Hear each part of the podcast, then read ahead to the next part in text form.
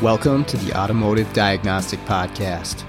We're going to explore ways to sharpen our diagnostic skills, find learning resources, and hear from experts in the automotive field.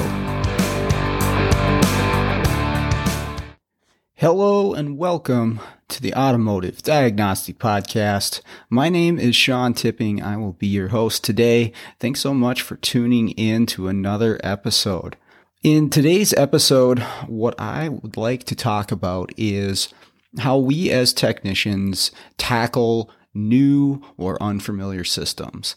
Something that like I said, we're not familiar with. We haven't worked on this particular vehicle, system, or component before, and we're really going into it blind.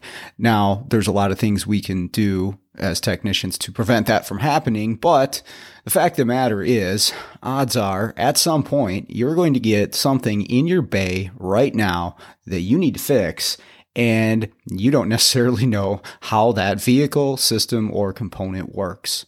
So, what do we do when we get to that point? How do we handle it? And that's what I want to talk about today. And I've got a shorter case study to illustrate what I'm talking about, uh, something I went through last week. Um, but just some tips and points I'd like to make on managing these situations uh, efficiently because, uh, you know, we're always fighting the clock in this industry to try to get things done as quickly as possible, but also get to the correct conclusion to fix the vehicle. Uh, how do we manage all that on something we've never worked on before? Because, like I said, it happens. If you work at a dealership, guess what? You're getting brand new vehicles that no one's ever seen before.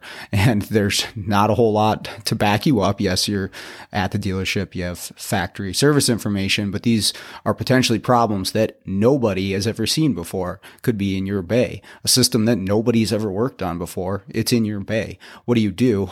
And if you work in the aftermarket, I mean, you're dealing with all makes and manufacturers. There's no way you can know them all. There's no way you can have seen everything or researched everything. You're going to get something that you're unfamiliar with that you still have to figure out and you have to fix. And, you know, it's one of those things about the automotive industry um, that really does make it challenging at times. But at the same time, on the flip side, it's one of the things that I really like about this industry because, heck, it keeps it from being monotonous. It keeps us from doing the exact same thing day after day after day after day. That really bores me. I want a challenge. I want something new. I want to have to learn something. Um, and that might just be my personal preference, but it's honestly part of what has kept me in this field for so long is that you're you're never going to be uh, not challenged. There's always going to be something new that you've got to tackle, that you've got to figure out. So, what is the best way to deal with something like this? How do we deal with a brand new system component or vehicle? And I guess it doesn't even have to be brand new, just something we're not familiar with. What do we do to get through this? Well, the first step, and it's fairly obvious, kind of goes without saying, but we need to understand how that system component or vehicle works. You know, let's just pick a specific component. I need to know what is that component meant to do and how does it do it? and I know that sounds simple enough. And for certain things, that is simple enough. But for other, uh, maybe, you know, wiring systems or computer modules, it may not be that cut and dry. It may not be that simple. Um, we really do have to take the time here to understand this. And the reason I bring this up, again, it, it seems obvious enough. Of course, we should understand what whatever we're working on is supposed to be doing and how it's doing it. Um, but it's just not always the case that we go into a diagnostic and having that knowledge. I see a lot of people at shops trying to diagnose something when they don't really understand how it works. And at that point, most of the time, what happens is they can identify the components in the system. Okay. There's a fuel injector. There's a PCM and there's some wires in between. I can identify the components. And so that means that I'm just going to replace components that I think might be failed until it's fixed. Okay. And that's not really diagnosing the problem. That's not really understanding how the PCM controls a fuel injector through the wires. There's a difference there of just knowing the components and launching the parts cannon and actually understanding the system so we can do some tests to actually prove what is failed. Okay, so th- there's the difference in what I'm talking about. And, you know, a fuel injector uh, setup is pretty simple to understand, but we have a lot more complex things going on on vehicles. So, step one of this is just to take the time to really understand how the system or component works. And this might take a little bit of time. I'm going to give you some methods on how you can figure that out, but you might be sitting at a computer or on a screen for a little while before you even touch the car. I do this a lot. And it might look like a waste of time up front, maybe to someone else in the shop, like, what are you doing just sitting at the computer? But you are preparing yourself before you dive into the vehicle. You know how this thing works before you actually start trying to figure out what's wrong with it. it. This is this is key. This is always going to be your first step. And one of the other things too is even when we do get familiar with systems and components on vehicles, we don't want to just assume that we always know how something works. And what I mean by this is maybe you've seen one system of, or component on a specific vehicle. Okay, let's just say uh, an EGR valve. Okay, you've seen an EGR valve work on one specific vehicle. And then you're working on another vehicle that's a different year or different make, but it has an EGR valve too.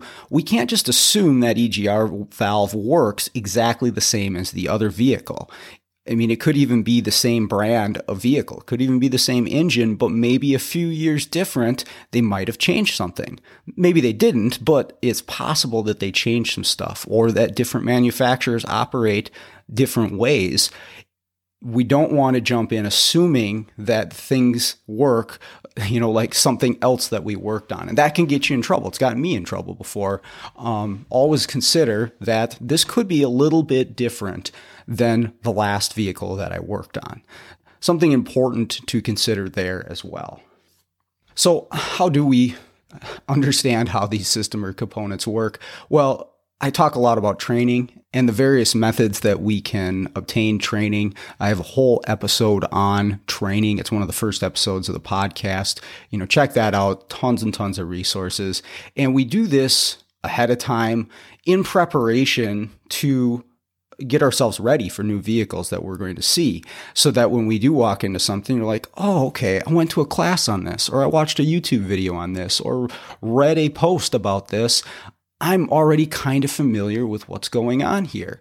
And we all should be doing that because that is going to decrease the likelihood that we run into something that we are completely unfamiliar with. The more training we get, the better we can walk into these scenarios and understand what's going on.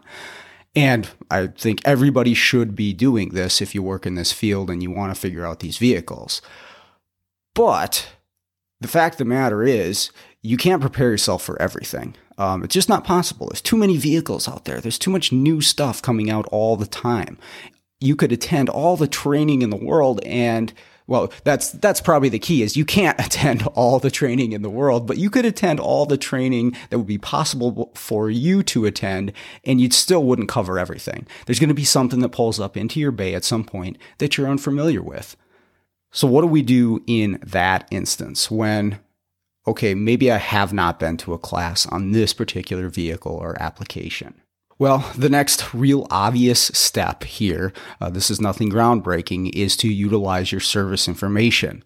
Okay, you've got some sort of service information, whether it's provided by the dealer or if it is an aftermarket service information like Mitchell, ALLDATA, or Identifix. Uh, those are the three most common that I see in shops in these service information systems, they have description and operation of these vehicles, of the systems, of the components.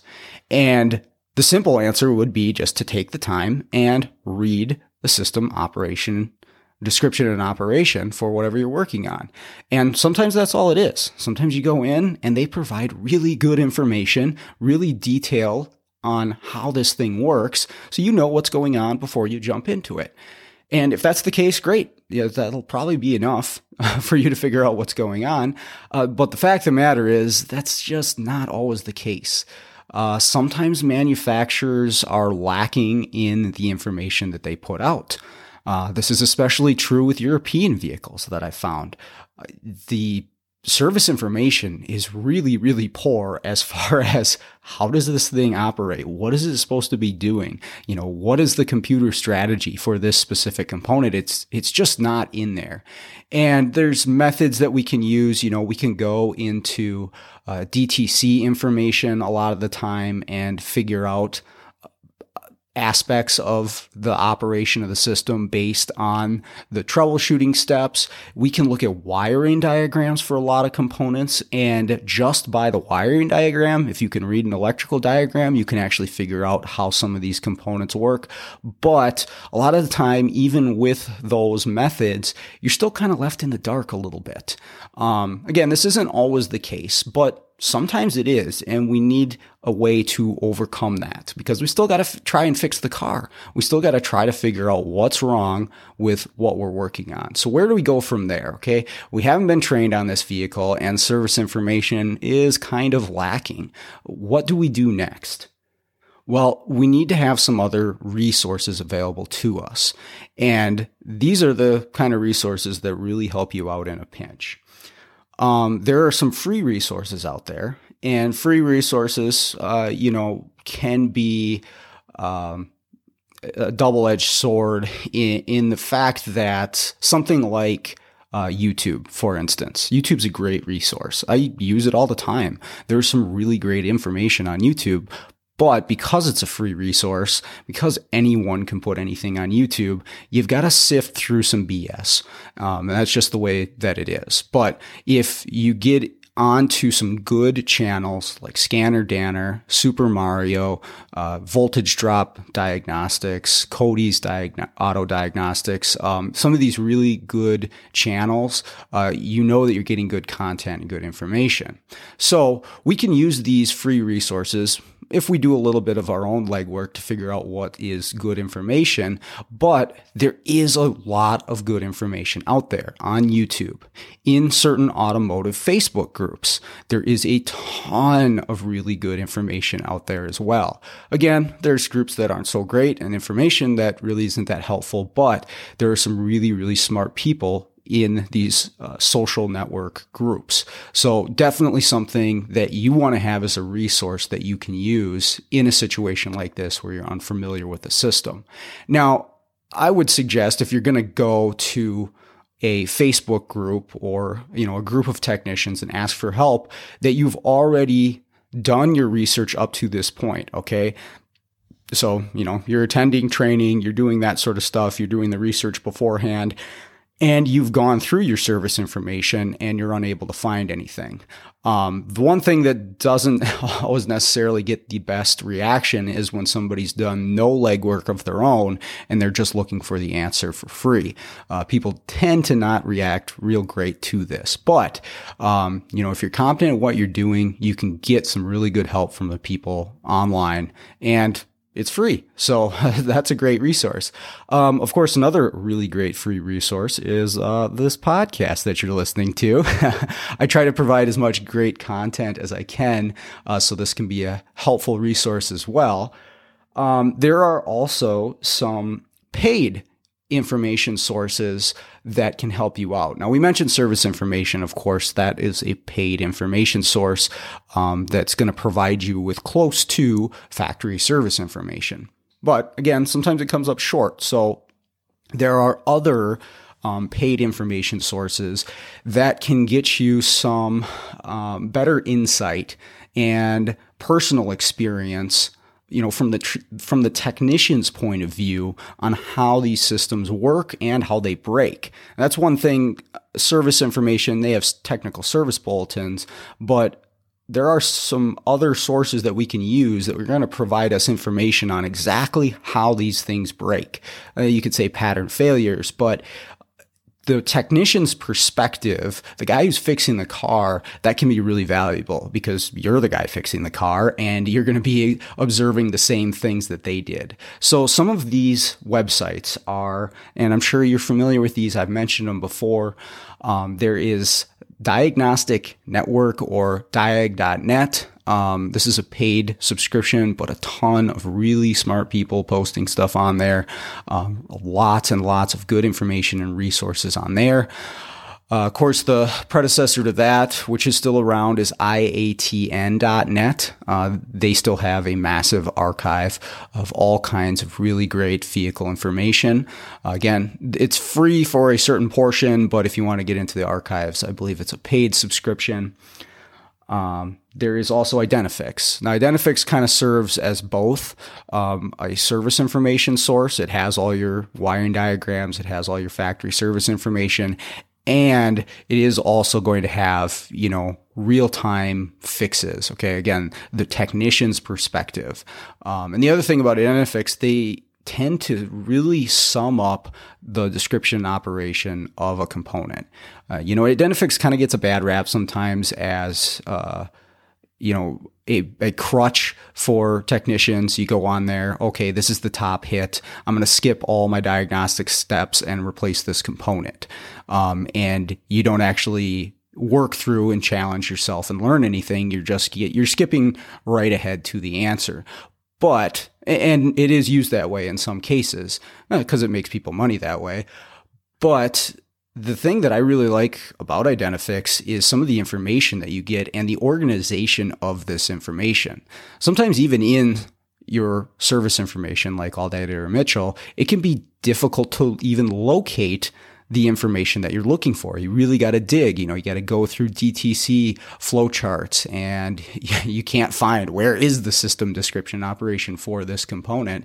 Um, Identifix kind of organizes this really, really well into one page where you can go through pinouts and component locations and wiring diagrams and then a brief description and then technician input. And it's all there on one page. So that's why I really like Identifix. But of course, again, it is a paid resource. So these are all things that we can refer to when we're in a bind, when we don't know what we're working on. We can check out these information sources to help us. Okay, what if all these fail? They don't have any answer for the vehicle that we're working on. Here's the next thing, and this is a really powerful tool as well. And this is something you've got to work on, that you've got to build yourself, that I'm still working on personally building this is a personal network.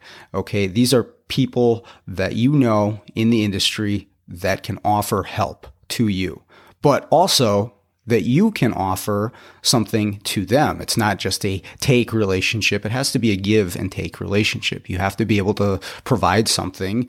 I, I feel like, you know, if I'm going to be in some sort of technician network where I can reach out to somebody, I want to be able to provide something for them as well. Uh, I don't want to just take, take, take. That doesn't, uh, doesn't, I guess that just doesn't feel right to me. But here's the thing.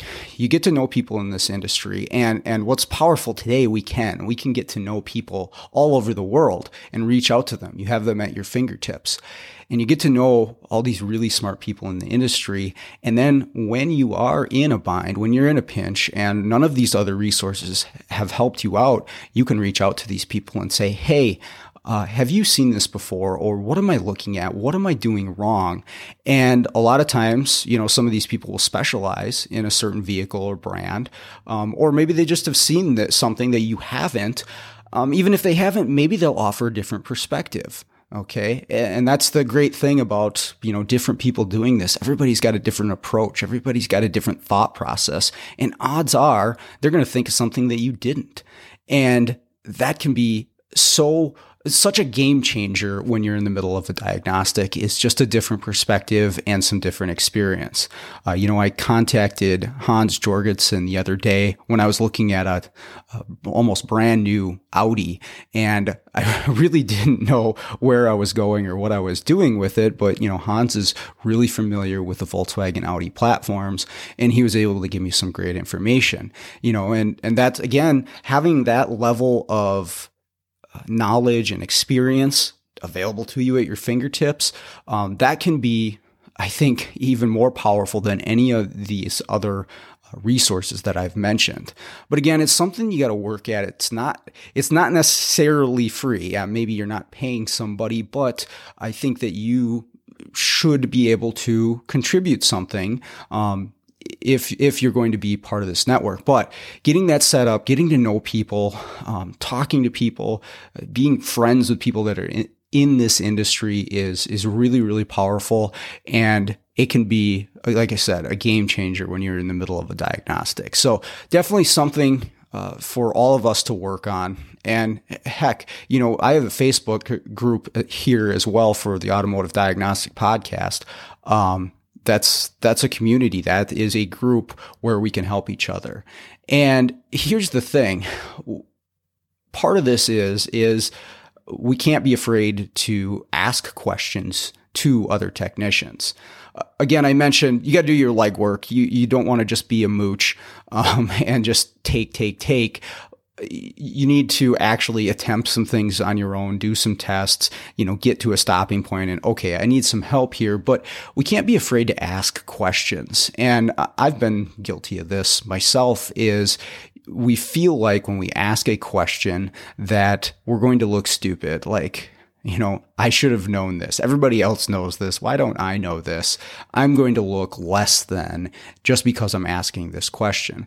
But the fact of the matter is, is none of us were born knowing how to do this. None of us just walked on the job and were expert uh, a level technicians right off the bat.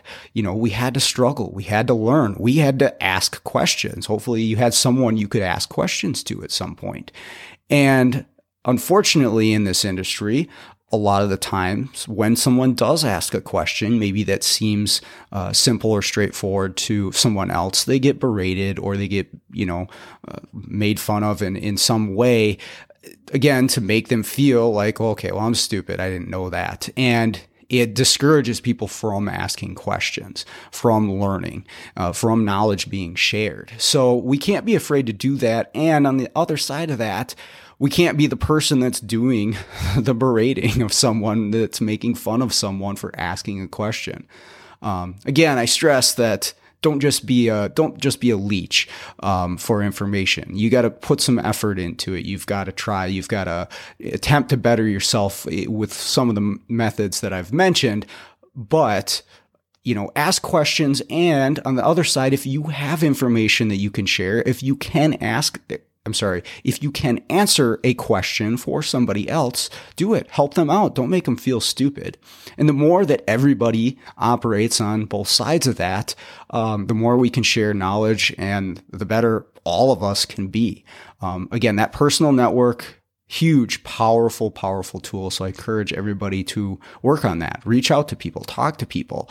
Um, it's, it's going to be, uh, it will be such a great uh, addition to your toolbox of uh, diagnostic strategies. So, with that being said, let's get into this case study. It's nothing groundbreaking, but it illustrates some of the points of what I've been talking about. I was called to a shop to look at a 2000 Mercedes CLK. Okay, this is a convertible Mercedes. And that's actually what I was being called out for is the convertible top did not operate on this Mercedes CLK. They said that they replaced the pump, the hydraulic pump, um, because it was burnt out, and now it just clicks. Uh, the the top doesn't move. Okay. Um, now I am not familiar with this system at all. Okay. I've worked on a few convertible tops here and there, but I've never worked on a Mercedes convertible top. I've mentioned before, I don't do a whole lot of Euro stuff.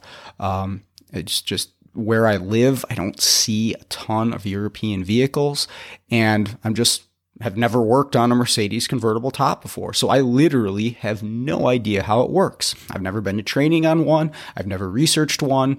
I'm I'm in the dark and I'm being called out as an expert to go figure this out. so I need to do my legwork before I even walk in the door here to look at this thing. So uh, again, I can go on the service information, read description operation. It's always kind of shaky on uh, European stuff, and I didn't really find anything that that was that great.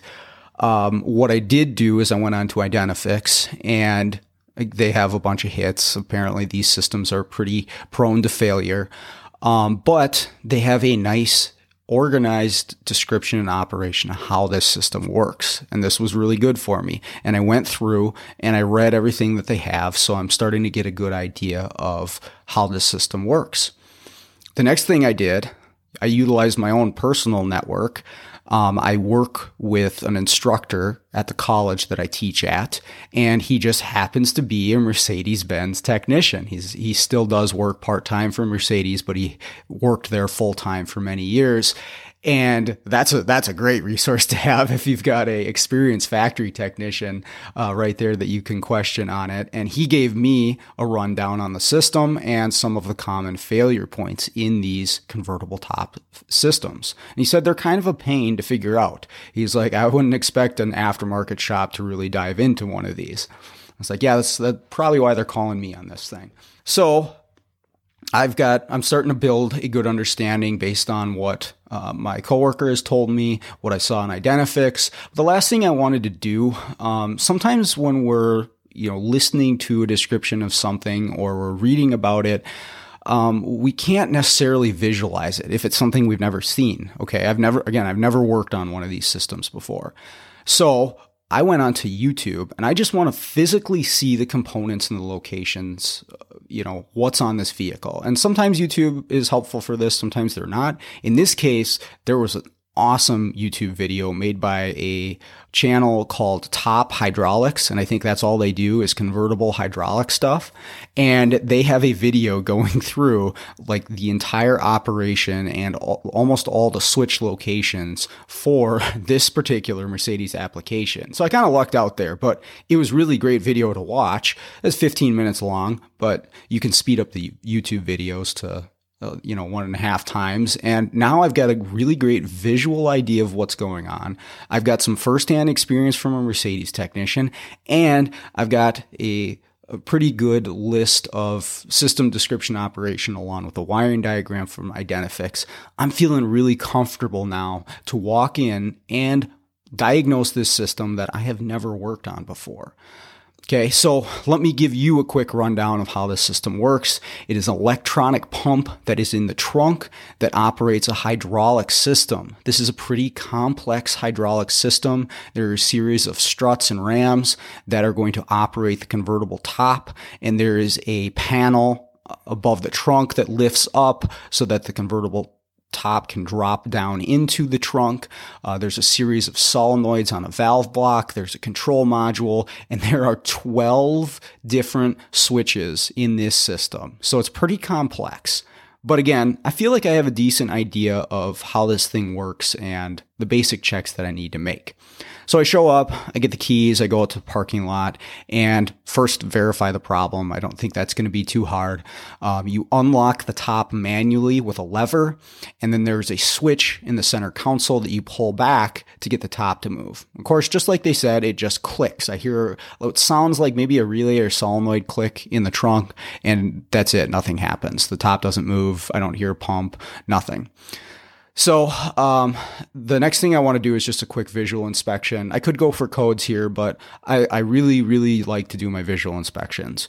I think that's just something key that a lot of people miss, and I'm I'm glad I did it here. So I open up the trunk and I want to access the hydraulic pump because one of the things my coworker told me to look for right away was the fluid level. There's hydraulic fluid that moves this convertible top.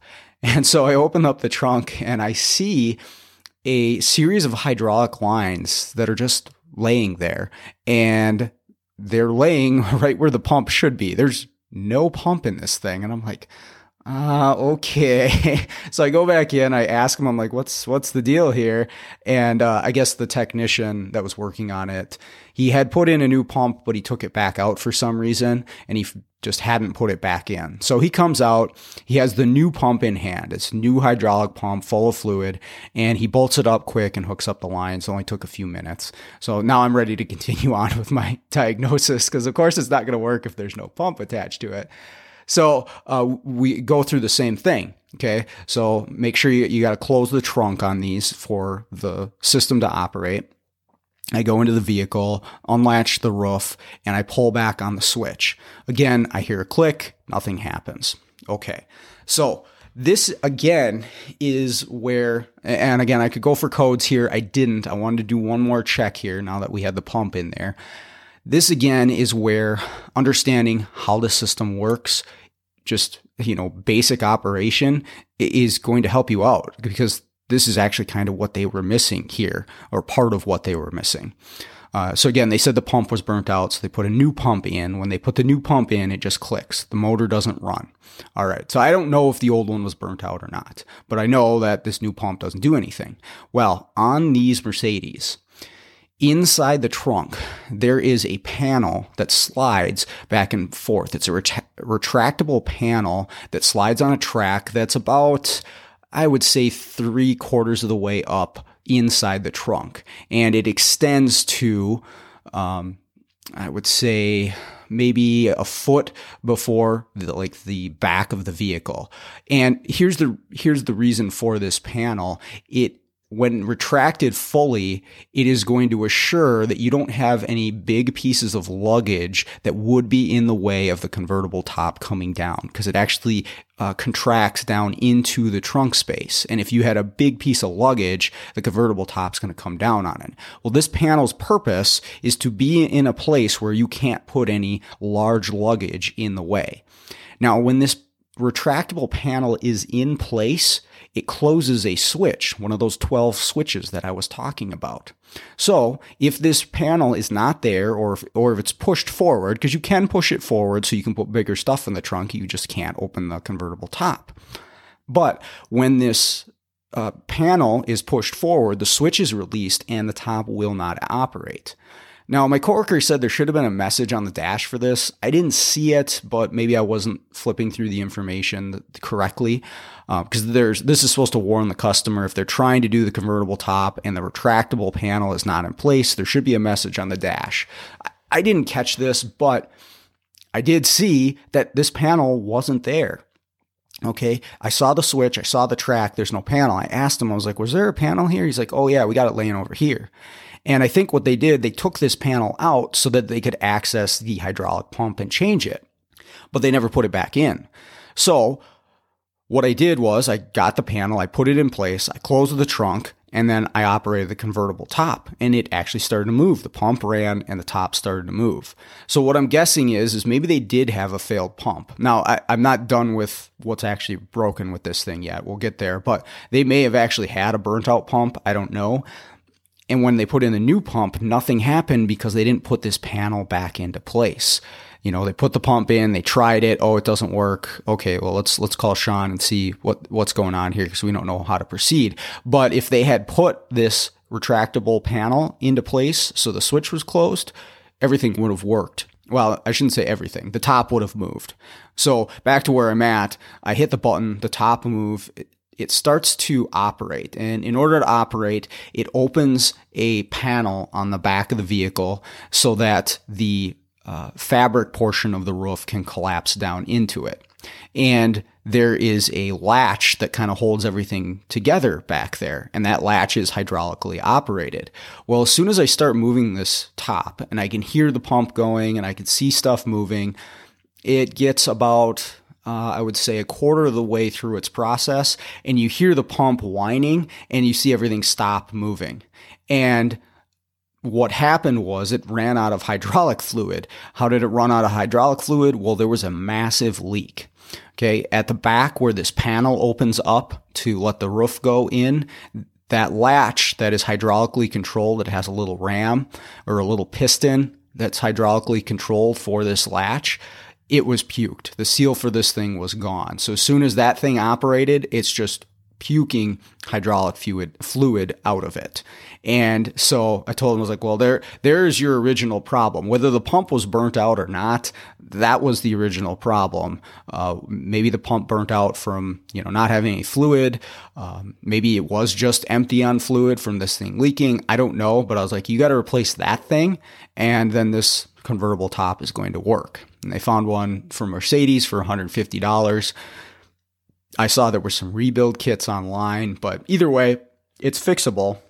put in this ram, fill it back up with fluid, clean up all the fluid that's spilt, make sure the retractable panel is back into place, and then the convertible top's going to work. So this was actually pretty easy for me, and I didn't even have to hook up a scan tool to this thing because I understood how it worked because I used my resources and I took the time beforehand to really get a good grasp on how this system worked before I even jumped into it.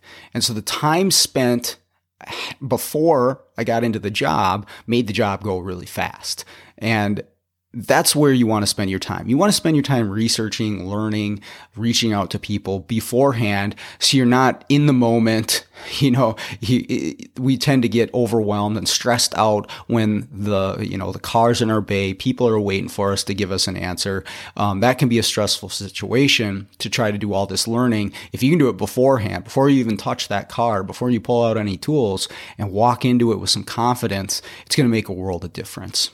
So, anyways, I hope you enjoyed that and learned something today. Um, I really appreciate everybody tuning in and all the great feedback I've been getting on the podcast.